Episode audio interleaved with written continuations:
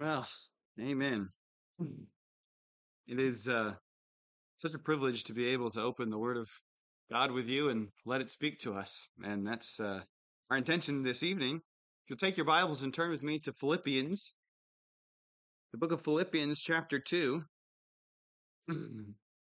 I thought since we did Philippians 1 the last time I was here, might as well do Philippians 2 this time.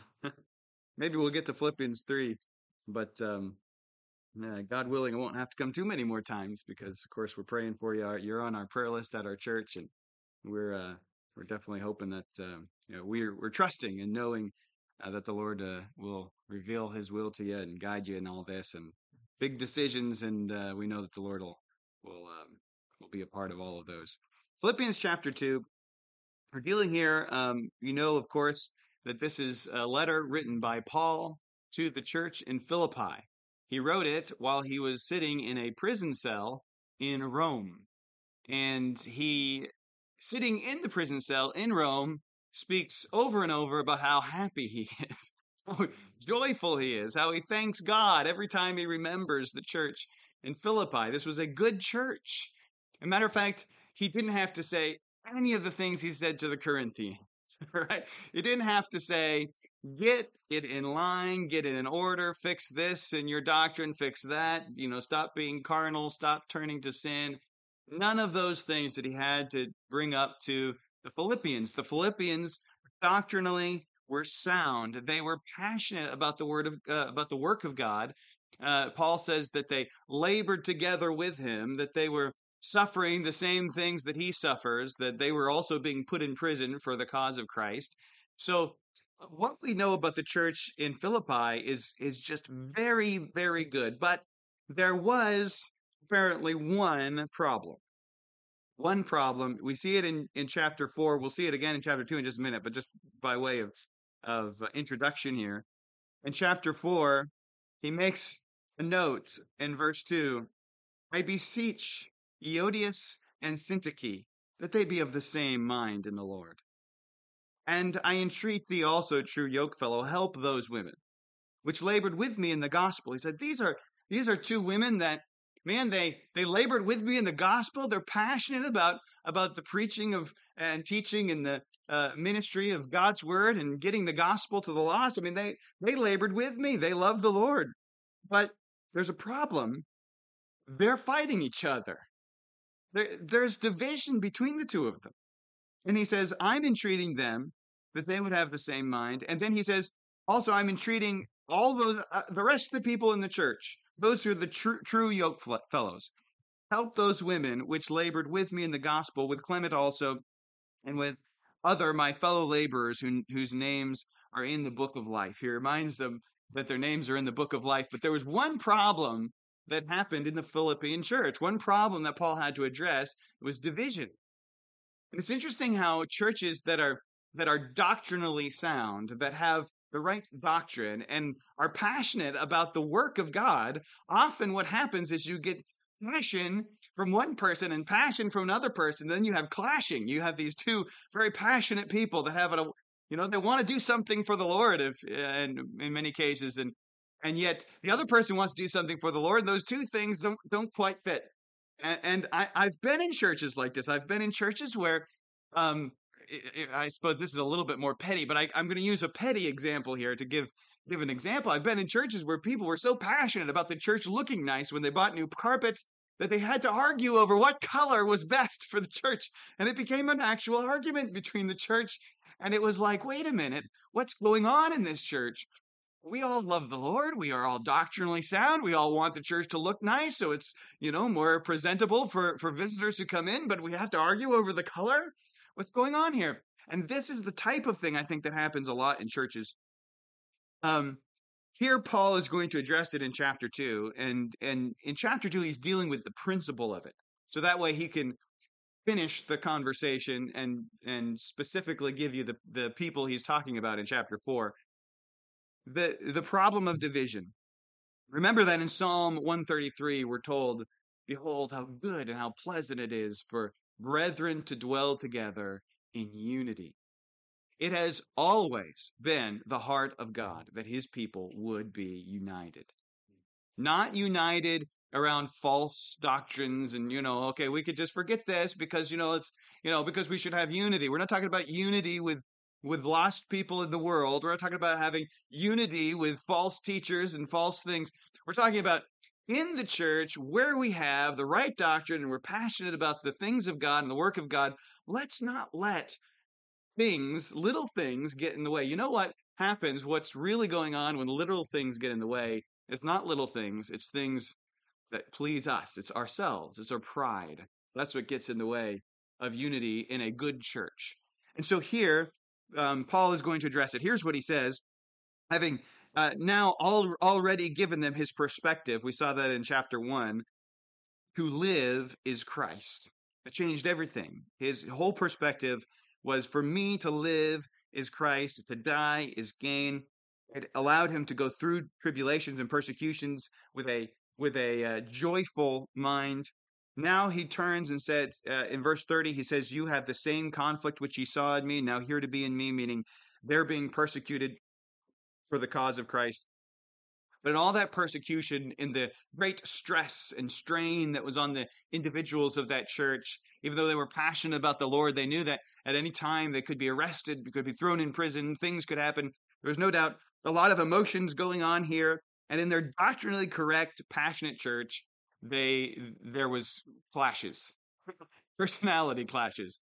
And so Paul says this in chapter one, uh, chapter two, verse one. If there be therefore any consolation in Christ. Let's just stop there because we're going to take our time. if there be any consolation in Christ, what do you mean, Paul?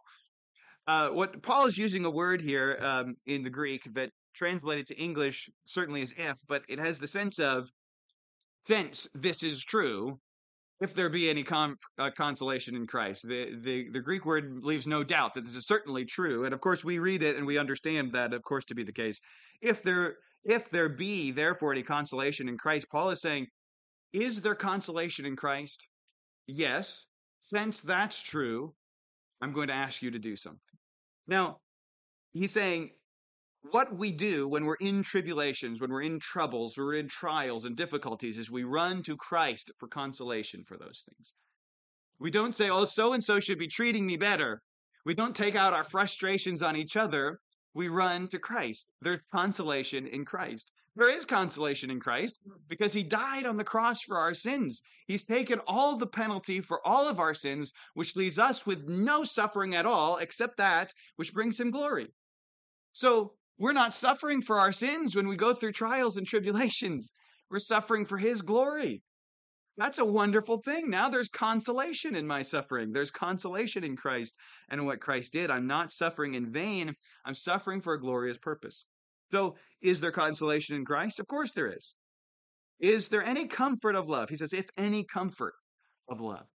Does the fact that the God of all the universe who created me, who's fist uh, who, uh, and who has shaken my fist against him. Every time i sin i'm saying my life is lived is to be lived for me the life that you graciously allow me to live every single day. I'm going to live it for myself. That same god loves me? Oh my goodness. That should definitely give me some comfort for sure. There's not just some comfort of love there's all the comfort in the world is there any consolation in Christ? If there's any of it, then I want you to do this thing he's going to ask us to do. If there's any comfort in the love of Christ, any at all, there's all comfort in the love of Christ, but if there's any, then you need to do this thing. If there's any fellowship of the Spirit. Now, in tribulation, we often look for other people to treat us well. You know, now I can I'm going to again use a very extreme example of this. This is the example of when I get a cold. My wife, my wife, when she gets a cold, she just keeps doing what she does. You know, nothing changes. She just has a cold while she's doing it. When I get a cold, everything has to stop. All right, I've got to I've got to rest. I've got to get over the cold. I've got to curl up in my blanket, and tomorrow I'll be ready to get back to work. and so um, uh, what I want from my wife is for her to comfort me when I'm when I'm feeling sick. All right. I want her to comfort me because I'm not feeling good. and sometimes she doesn't have a whole lot of comfort to give to me. um, but uh, she doesn't feel a lot of sympathy for me, but that's all right. The point is that when we are in troubles and trials and difficulties, we may not say it, but we expect other people to treat, we, we feel that we've earned better treatment from other people. You know, how dare you say that when I'm going through, you know? And he's saying, but our fellowship is not, our great fellowship isn't guaranteed in each other. Our great fellowship is guaranteed in the Spirit. We should have fellowship with each other, but we rely on the fellowship of the Spirit. We get angry because someone isn't giving me some amount of kindness that I deserve. We don't deserve any of it. We have the fellowship of the Spirit. As Christians, when we're saved, we are sealed with the Holy Spirit of promise. We have His fellowship. Romans 8 says that He intercedes for us with groanings which cannot be uttered. There is fellowship of the Spirit. So He says, if there's any consolation for your trials in Christ, if there's any comfort from those trials in his love, if there's any fellowship, you're not walking alone through these things. You have the fellowship of the Spirit. Any bowels and mercies, if God has been merciful to you at all, uh, even a little bit, then I want you to do this next thing. So there's really good reasons to do whatever Paul's about to ask us to do. The perfect reasons, all the reason we could possibly need. So Notice the reasons for what he's about to ask. In verse in verse 2, we're going to see what he's going to ask. Fulfill me, ye my joy that ye be like minded. Notice we don't have unity of the brethren. We don't have unity in our church because because we deserve it. Or the other person who's, you know, said something that offended me deserves me to forgive them. They may not deserve me to forgive them. They I might be right they might be wrong. But I, you know, sometimes there's an argument. No one's right, but sometimes one person is right. The other person is really wrong. Um, doesn't count in uh, in marriages. It's always the wife. Okay, she's always right. But there, there you go. But um, but sometimes you know, but here we're not having the same mind because the other person has done this or done that or deserves this or deserves that. We're we're asked to have the same mind because there's consolation in Christ. We're to have the same mind because there's comfort of his love. There's fellowship in the spirit spirit. There's bowels and mercies from God. Fulfill ye my joy. Now Paul is saying, listen, I'm I'm so filled with joy for you, but I could be filled a little more if you would just have the same mind. Fulfill ye my joy. Make it all the way make it all the way filled if you would just have the same mind, having the same love, being of one accord, of one mind. Let nothing be done through strife. Here's how, how to accomplish that. Let nothing be done through strife or vain glory. It's not about you. Remember when I was uh, when I was growing up, this is one of the lessons my dad taught me over and over and over again. It is not about you, Josh. It's not about you. I remember him saying that so many times. And then when I was preparing to go to school for for the ministry, I, I remember him. You know, he's he was a pastor at the time, and I remember him pulling me aside and talking to me, giving me pointers on preaching and all this. And and he put me in uh, as a teacher in the junior church before I went off to school to get a little bit of experience. And I remember one of the things he said, "Listen, here's the thing about preaching. It's not about you. It's not about you. You're going to have a lot of people looking at you, but it's not about you. Here's problem we have we just naturally make everything about ourselves. In our world, everything kind of resol- revolves around us. What am I going to do today? Where am I going to go? What do I want to accomplish? It's it's really all about ourselves. And we can get, if we're not careful, it's a natural thing. We just start making everything about us, but it's not. Let nothing be done through strife or vain glory, looking for your own glory. It's vain. But in lowliness of mind, let each esteem other better than themselves. Meaning, the argument that should be going on in a church is hey, I've got this idea. I want to do this great ministry. Someone else comes along. I have we're going to do the same ministry, but here's a better way to do it. And then the two of them argue over how we should do it the opposite way. You know, no, you're right. It should be your way. No, no, you're right. It should be your way. That's the argument we should have because everyone is more concerned with the other than with themselves. They understand that, that the Holy Spirit has placed inside the church different perspectives on purpose. We're not supposed to all be thinking the same thing all the time. We're supposed to disagree, not on doctrine, we're supposed to disagree on different perspectives on how to look at different things and how to get things done in different ways so that collectively together we can accomplish more than if it was just one of us. It's not supposed to be one person in the church. That's not a church. The church is a gathered people where we gather together. We share our gifts. We have different perspectives. And in order for a church to do that and to not be filled with strife and arguing one uh, one uh, amongst another, we must have lowliness of mind, esteeming other better than themselves. Now, that's a hard thing to do. It's an easy thing to say. It's just simple words lowliness of mind, let each esteem other better than themselves. Okay, but to do that, it's a lot harder. Verse 4 Look not every man on his own things, but every man also on the things of others. You know, I really want to do this. But you know what? I know so and so really wants it that way. And I really want them to, I really care about accomplishing that because that really concerns them. Now, we often have this, you know, this whole idea of interest groups. Well, the women in the church, they really want this done. And, and the men in the church, they want this done. And the teens, that would be really good for the teens. Well, it should be that, that the, that whatever you're interested in is the last thing on the list. And the things that interest others is the first thing on your list. Why? Because the others will be interested in the things that are on your list, right? So it'll be backwards for them, right? This is how the church is to operate. Look not every man on his own things, but every man also on the things of others. Okay, now we've been given the principle. We're given the reason uh, for this request. It's because of Christ, the consolation that's in Christ, the comfort of his love, the fellowship of the Spirit, any uh, bowels or love and mercy from God, the kindness and mercy that He's given us. Then the request fulfill ye my joy and be like minded. Here's how it's done. We, we're going to have to get ourselves out of the way. And in order to do that, here's the example of it. Verse 5 Let this mind be in you, which also was, which was also in Christ Jesus. We need the mind of Christ. We need the mind of Christ. Verse 6. What was the mind of Christ? Now, it's interesting that verse 6 through verse 11 appears to be an ancient early church song.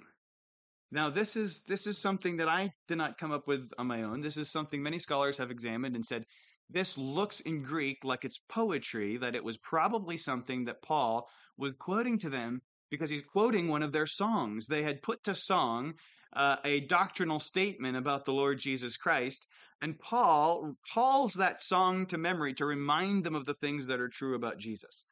Uh, it just sort of underscores the importance of music in a church because they were able to put to to music this these glorious this glorious doctrinal um, treatise on Jesus Christ, the creed uh, on Christ. And when Paul was trying to explain to them the, the manner in which they should be acting, he he he grabbed the song and wrote the song back to them so that they would remember it. It's as if um, in you were hearing a sermon from someone and they just started saying uh, as they were trying to explain that the only way to be saved is through the blood of Christ, he might just start quoting, What can wash away my sin? Nothing but the blood of Jesus. What can make me whole again? Nothing but the blood of Jesus, to remind them of that doctrinal truth that's contained within the song. And so Paul begins to give them this doctrinal truth in uh, from the song, and he says this Remember the mind of Christ? He was in the form of God, verse 6, who being in the form of God. That word form is very specific. We could get into a lot of different words that could have been used for form, but the Greek word that was used makes it very clear that he was God. It's like saying, I'm in the form of a man, not in the form of a woman. You know, my wife's in the form of a woman. um, that means that's who she is. She is a woman. I am a man. Jesus is God. Now, it could say, I uh, could use a different word for the word form. Uh, for instance, uh, another word in Greek that could also be translated form would say something like, I'm in the form of a 30 year old man, a 36 year old man, you know? Uh, I'm a middle aged man. I guess I don't know 36 if middle if that's middle aged or am I a young man? I don't know what I am anymore. But uh, you know that one time I was in the form of a of a boy. I was in the form of a teenager. That that's a different word form. In this case, it's talking about who he was, the essence of his being. He is God. Jesus in the form of God. Now, the next phrase a little bit a little bit complicated because the word used does is used for robbery. Thought it not robbery to be equal with God. But the word just means to grab a hold of something. So they would use it in Greek. They would use it to talk about robbery. Yo, he grabbed a hold of my wallet. You know, he he uh, he robbed me, right? But the point that Paul seems to be attempting to to make here, or at the, the song that he's quoting seems to be making, is that it was not the, the the equality with God that Jesus had because he is God. He's equal to God. He's the form of God. He is God. Was not something for him to grasp or to hold on to. Meaning, he didn't see that. The, the equality with God sitting in heaven as one of the three persons of the Trinity. Of course, he's not going to cease to be a person of the Trinity. He's just going to leave everything in heaven and come to earth. He thought it not something to be grasped. He didn't grab a hold of that. Instead, verse 7, he made but made himself of no reputation and took on him the form of a servant. Jesus comes to earth and his reputation, I mean, he goes, Mm. there's no more extremes than this. From the heights of heaven to the lowliness of earth, he comes to earth not as an angel. He didn't come in all of his brilliance and all of his glory. He showed up in the book of Daniel in all of his glory. Daniel chapter 10. He's clothed in white linen, his face is shining, Daniel just falls on his face on, on his face and, and passes out. Shows up in the book of Revelation, all of his glory. Revelation chapter 1. I mean, he showed up on the Mount of Transfiguration, all of his glory. What do they do? They just fell on their faces. But but here, when Jesus came to the earth, he didn't come in all of his glory. He took on him the form of a servant. Was made of no reputation.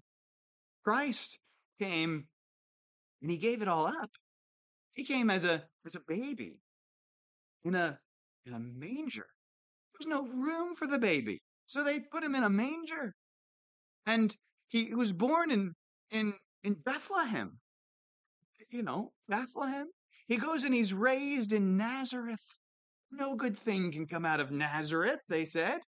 He was raised by a carpenter and he, the carpenter, everybody knew the carpenter wasn't his real father.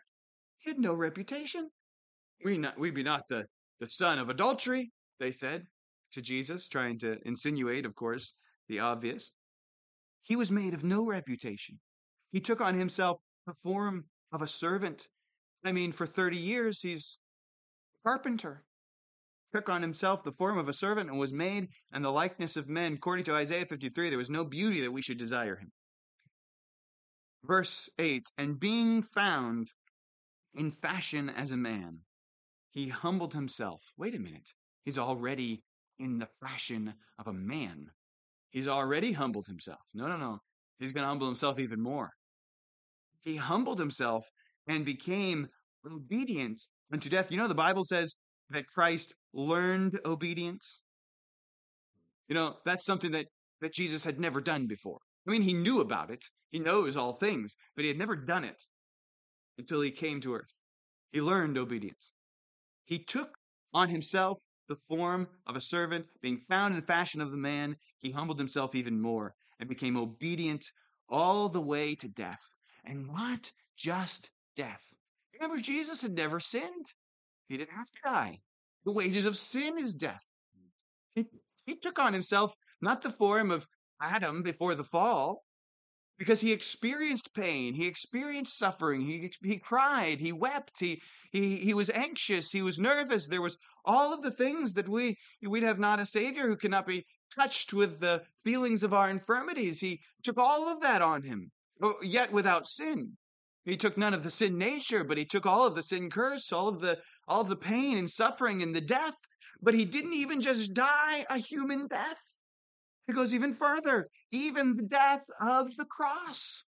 Well, that was the worst kind of death. As a matter of fact, for thousands of years, empires had had um, researched how to torture their their victims and kill them in the most brutal ways, and finally, the Roman Empire had perfected it with crucifixion. I mean, this was this was the way to cause the most pain and the most uh, misery to everyone around. Hearing this person uh, as they're walking down the street into a city, they would put crosses there with, with thieves or with rebels against the Roman Empire so that everyone would go by and they would see them bleeding and, and uh, slowly dying, gasping for breath and screaming and crying, and people would walk by and know, I better not cross the Roman Empire. That was the most lowly, cursed death that someone could die. Not only that, but for a Jew, it was worse than ever because in the Old Testament, we're told that it was a curse for anyone to hang on a tree. This was a special curse for the nation of Israel, and Jesus took all of that. He humbled himself and became obedient unto death, even the death of the cross. Why? For us. Now, if Jesus can do that for us, our picture is Christ. We are to be Christ like. That's what Christian means. The little Christ like people, you know? That's what Christ like means. That's what Christian means. It means Christ like. Our model, our example is Christ. Christ gave up all of the glory he rightfully deserved for us. We don't rightfully deserve any glory. So why do we try to grab it for ourselves? Instead, we should do as he did. Let none of us do anything with strife or vainglory, but in lowliness of mind we should esteem other better than ourselves. Not looking every man at, the, at his own things, because Jesus certainly didn't. He looked at the things of others. Verse 9 Wherefore, God hath highly exalted him. God hasn't highly exalted us. Now, through the exaltation of Christ, we also get exaltation, don't we? I mean, we also get glorified bodies one day because Christ rose from the dead. That's that's what takes place at the resurrection and the ascension. Jesus is proving his power over death and hell, and and he's gained the victory. He's on to heaven, and uh, and the promise is that we get to be like him. We get to see him as he is, and we shall be like him, the Bible says. We also get glorified bodies. We receive glory in heaven, but we don't deserve any of it. We only get it on the merit of Jesus Christ. Um, so God has highly exalted him and has given him a name which is above every name. So why are we so often concerned with our name, our things, and the things that concern us when it's Christ who is highly exalted. It's Him who has the name above every name. That at the name of Jesus, every knee should bow. One way or another, every knee bows to Jesus in the end, anyway. One way or another. Our job as, as the church is to call people to bow the knee to Christ, to turn in repentance and say, I'm not the Lord, you are, to find him to be the Lord and Savior that he is before they are forced to do so at the judgment. But every knee shall bow. The ones that shake their fist against God on this earth will still bow their knee to him in the next one. All knees will bow all things in heaven and all things in earth. Uh, you notice the the things if you've got the uh, the King James translation, you see of things is uh, italicized, right? Uh, meaning of in heaven and in earth, and the implication in the Greek is just all everything. But specifically, it's everyone, it's people, it's human beings. Uh, everyone in heaven and in earth, everywhere. It doesn't matter where you are, and under the earth, in hell. It doesn't matter where you are, everyone bows to Christ in the end.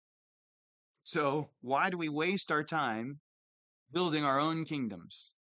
Why do we waste our time seeking our own our own goals, our own ends? Everyone bows to Christ in the end.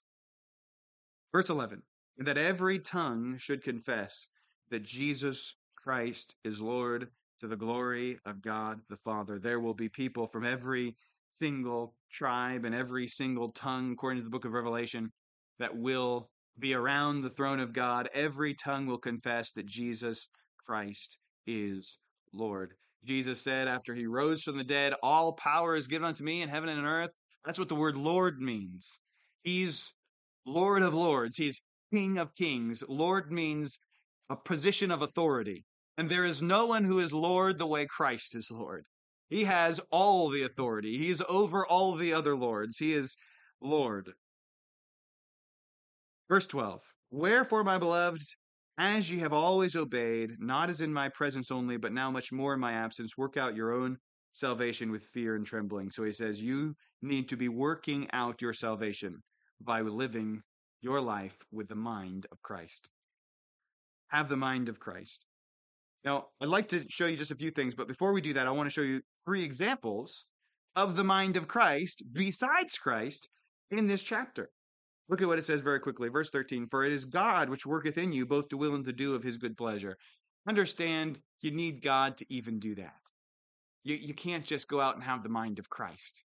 You're going to need the Lord to work in you to will and do of his good pleasure.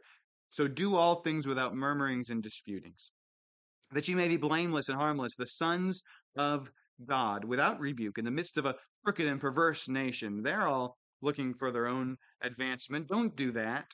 Be the sons of God in the midst of that crooked and perverse nation, among whom ye shine as lights in the world, holding forth the word of life, that I may rejoice in the day of Christ, that I have not run in vain, neither yet labored in vain. Yea, and if I be offered upon the sacrifice and service of your faith, I rejoice and I joy and rejoice with you all. For the same cause also do ye joy and rejoice with me. He says, If I die here in prison, but I know in my death that you are still living strong, I'm offered on the sacrifice of your faith, then I'm going to be happy about that. You see how Paul now is exemplifying the mind of Christ? It's not about the things that concern me, it's about the things that concern you. But then he gives two more examples. Verse 19, but I trust in the Lord Jesus to send Timotheus shortly unto you, that I also may be of good comfort when I know your state. For I have no man other than Timotheus like minded who will naturally care for your state. For, look what he says next. I lost my place. Hang on. Verse 20. For I have no man who, who like minded who will naturally care for your state. Verse 21. For all seek their own, not the things which are Christ's. He says, but Timothy, I know Timothy has the mind of Christ. So I'm going to send him to you so that way he can just labor serving you, concerned about the things that that uh, that concern you. Verse 22. But ye know the proof of him, that as a son with the Father he hath served me with me in the gospel. Him therefore I hope to send presently, so soon as I shall see how it will go with me. But I trust in the Lord that I also myself shall come shortly. Yet I suppose it necessary to send to you Epaphroditus. Here's the final example Epaphroditus. Now, who is Epaphroditus? He's going to explain it. He's my brother. So he's Paul's brother in Christ. He's a Christian and companion in labor, meaning he's been with Paul uh, laboring alongside of him, and fellow soldier, but your messenger, and he that ministered to my wants. So Epaphroditus was the person from Philippi that the Philippians had sent to Rome to deliver a gift to Paul. And then he stayed there in Rome serving alongside of Paul, and now Paul is sending him back. And here's the reason he's sending him back. Verse 26 For he longed after you. So he was really, he really wanted to get back to you guys. Here's why he was full of heaviness because that ye had heard that he had been sick. For indeed he was sick, nigh unto death, but God had mercy on him, and not on him only, but also on me, lest I should have sorrow upon sorrow. So here's what Epaphroditus wants. I really got to get back to Philippi. Why do you need to get back to Philippi, Epaphroditus? Because I was sick while I was here, almost died, and I found out that people in Philippi found out that I was sick unto death. And now I'm not worried about the fact that I was sick unto death. I'm fine. I'm worried that they're worried about me being sick unto death. So, what is this concern? I'm just concerned about what they're worried about. I'm seeking their things, not the things of myself. Why? Because he has the mind of Christ. This is the mind of Christ. He says, uh, just as Christ gave up all of his glory, came to earth, humbled himself, and is highly exalted, we don't seek to exalt ourselves. We seek the mind of Christ in humility. I'll give you one final passage uh, in closing. There's so many. Uh, John chapter 13, of course, is and chapter 15, where Jesus gives us the commandment that by this shall all men know that you are my disciples and that ye love one another. This is this is something that even if we, it doesn't, you know, ring a bell in our hearts, it sh- it should just for the simple fact that that it clearly matters to God. Whether it matters to you and I or not doesn't really matter. This is something very important to God. He commands it over and over, but I, I didn't give you the passage I was turning to. I'm sorry. First Peter chapter two. First Peter chapter two. Um, but uh, if you want to mark it, I, I, saw a couple people taking notes. You can mark John 13, 34 and 35, and John 15, 12 through 13. But First Peter chapter 2 and verse 21, I'll read this to you. It says this, Speaking of Christ, of course, for even hereunto were ye called, because Christ also suffered for us, leaving us an example that ye should follow in his steps who did no sin, neither was guile found in his mouth. When he was reviled, reviled not again. He suffered.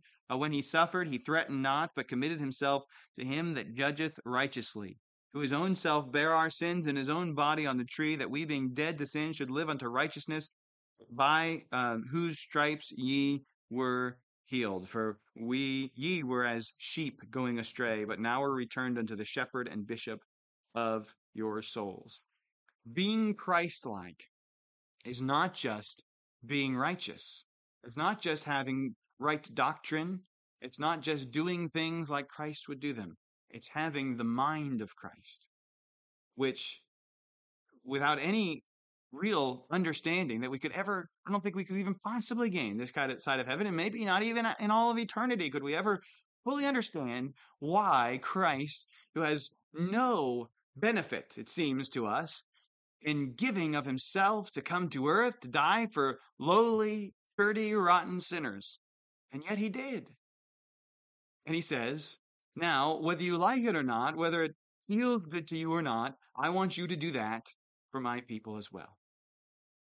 I want you to love my sheep the way I do. I want you to be unified, to have the same mind, to have the mind, not of the mind of the pastor, the mind of the deacon, the mind of Christ. That's our job. That's our goal. May we have that as we close in prayer. Father, as we consider our own mind, our own life, we recognize that very often we do not have the mind of Christ. Certainly not in this kind of humility, this kind of self sacrifice, this kind of concern for others. And yet, it is clearly very important to you that we do. And so we ask you, it is God that worketh in us both to will and to do of his good pleasure. So we ask you to help us here, Lord. Help us against our fleshly nature by your Holy Spirit to live a humble life. Not to be quick to speak our own thoughts and our own opinions, but rather to be quick to hear, slow to speak, and more concerned with the things of others than the things of ourselves, especially in this church. And as we attempt to do this, may you be glorified and lifted up. We pray these things in Jesus'